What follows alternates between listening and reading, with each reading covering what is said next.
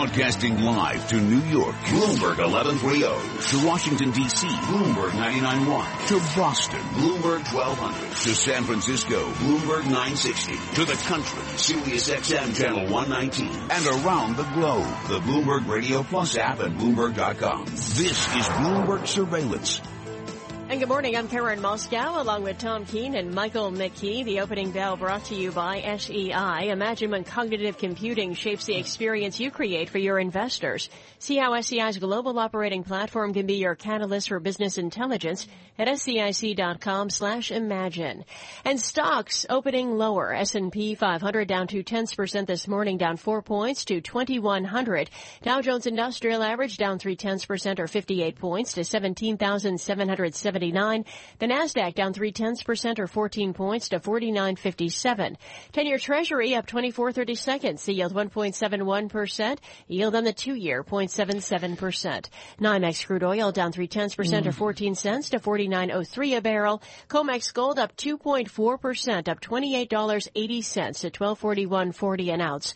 The euro $1.1308. The yen 107.35. Tom and Mike.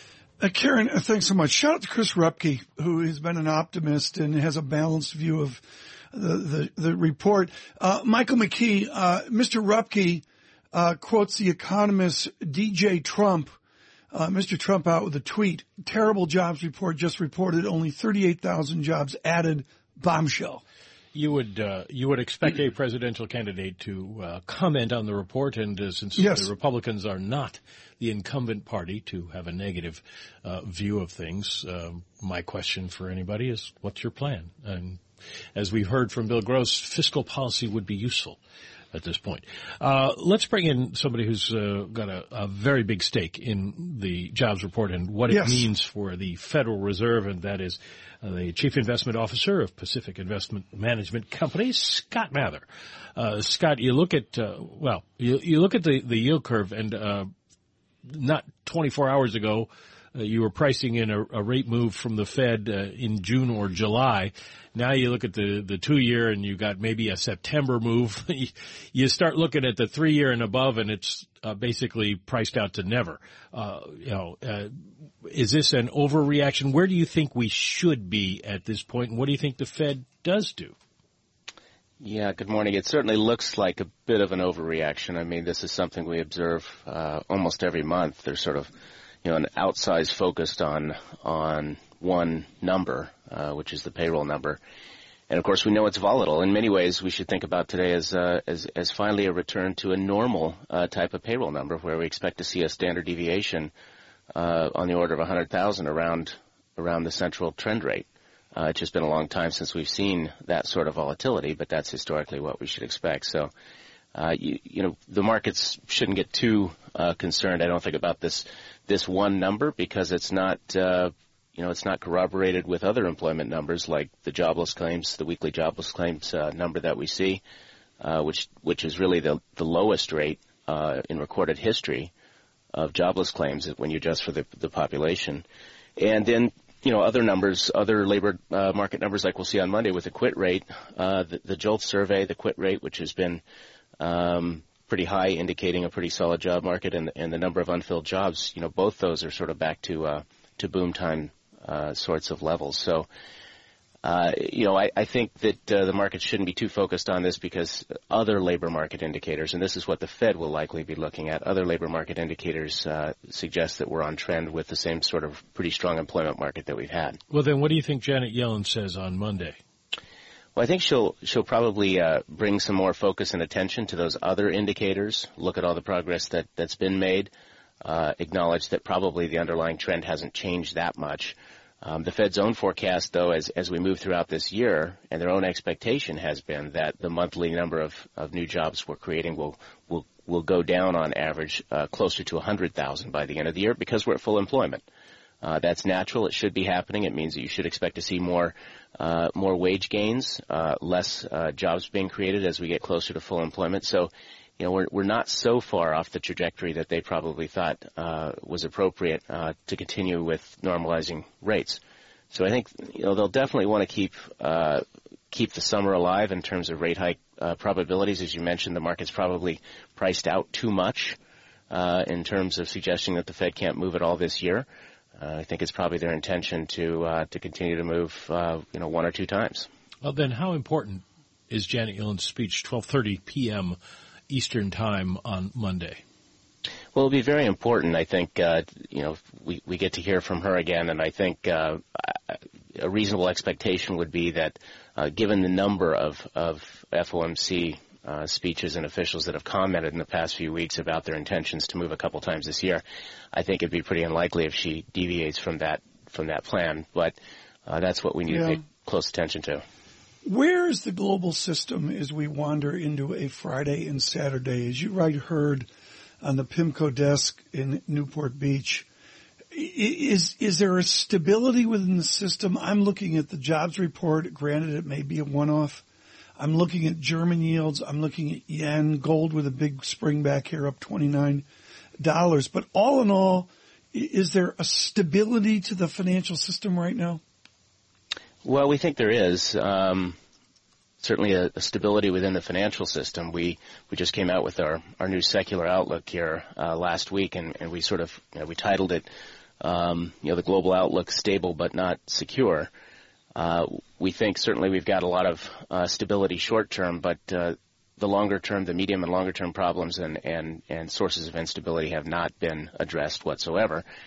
And so, you know, we're we're subject to uh, any sort of shock, sort of throwing us off what you know this this path of, of near term stability, and that's what we're more concerned about um, as the years go by.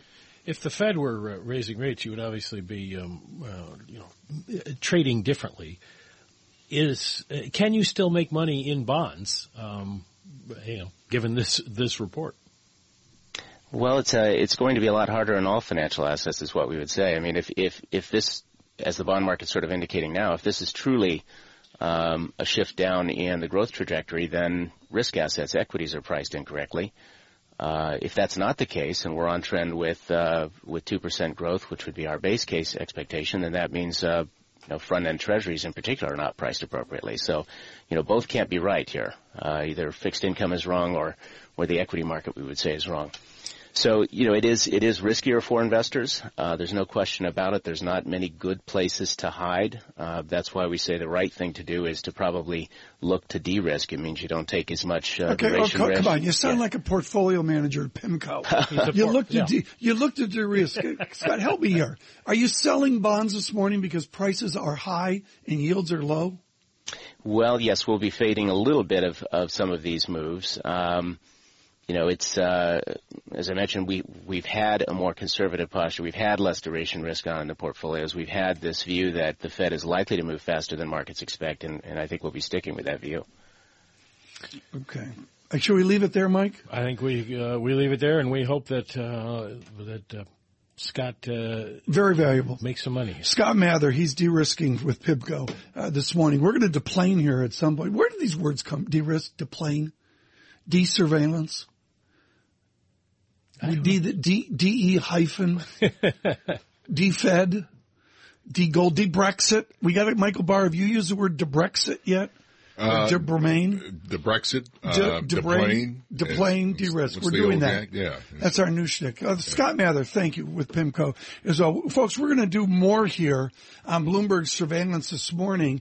Of course, all of us off the jobs report. I want to emphasize that some of the things that plunged have actually found some stasis in the last 20 minutes. The two year finally has a bit of a little bit the yield not plunging like it did uh, before. That's a little confusing, but a little bit of calmness in the market right now. Yen 107.10. All right, let's check in with Michael Barr and get the latest world and national headlines. Michael. Mike, Tom, thank you very much. U.S. Defense Secretary Ash Carter says the military will attempt to learn from the tragic loss of life in two incidences. Our hearts and, and thoughts are with the families of those who lost. Five soldiers were killed and four are missing after a troop carrier overturned yesterday in a rain-swollen creek at Fort Hood, Texas. Three soldiers are rescued and will be released from a military hospital today. Also, a Blue Angels pilot was killed when his plane crashed near Nashville, Tennessee. Donald Trump is taking aim at the U.S. District Judge who is presiding over a class action lawsuit against the now defunct Trump University. The presumptive Republican presidential nominee says Judge Gonzalo Curiel is unable to judge this case because in part of his parents being Mexican immigrants. Judge Curiel, who is American, was born in Indiana. German officials say they consider 499 Islamic extremists in the country to be a potential security threat. A spokesman for the Interior Ministry provided the figure today following this week's arrest of three Syrians suspected of planning an attack for the Islamic State group. Global news 24 hours a day, powered by our 2,400 journalists and more than 150 news bureaus around the world. I'm Michael Barr. Mike, Tom. Michael Barr, thank you so much. Negative 98 on the Dow. The VIX 14.21, only up 0.58 points. That's uh, less than the move in bonds. The 10-year yield, 1.71%. Michael McKee and Tom Keene worldwide. This Jobs Day, Bloomberg surveillance.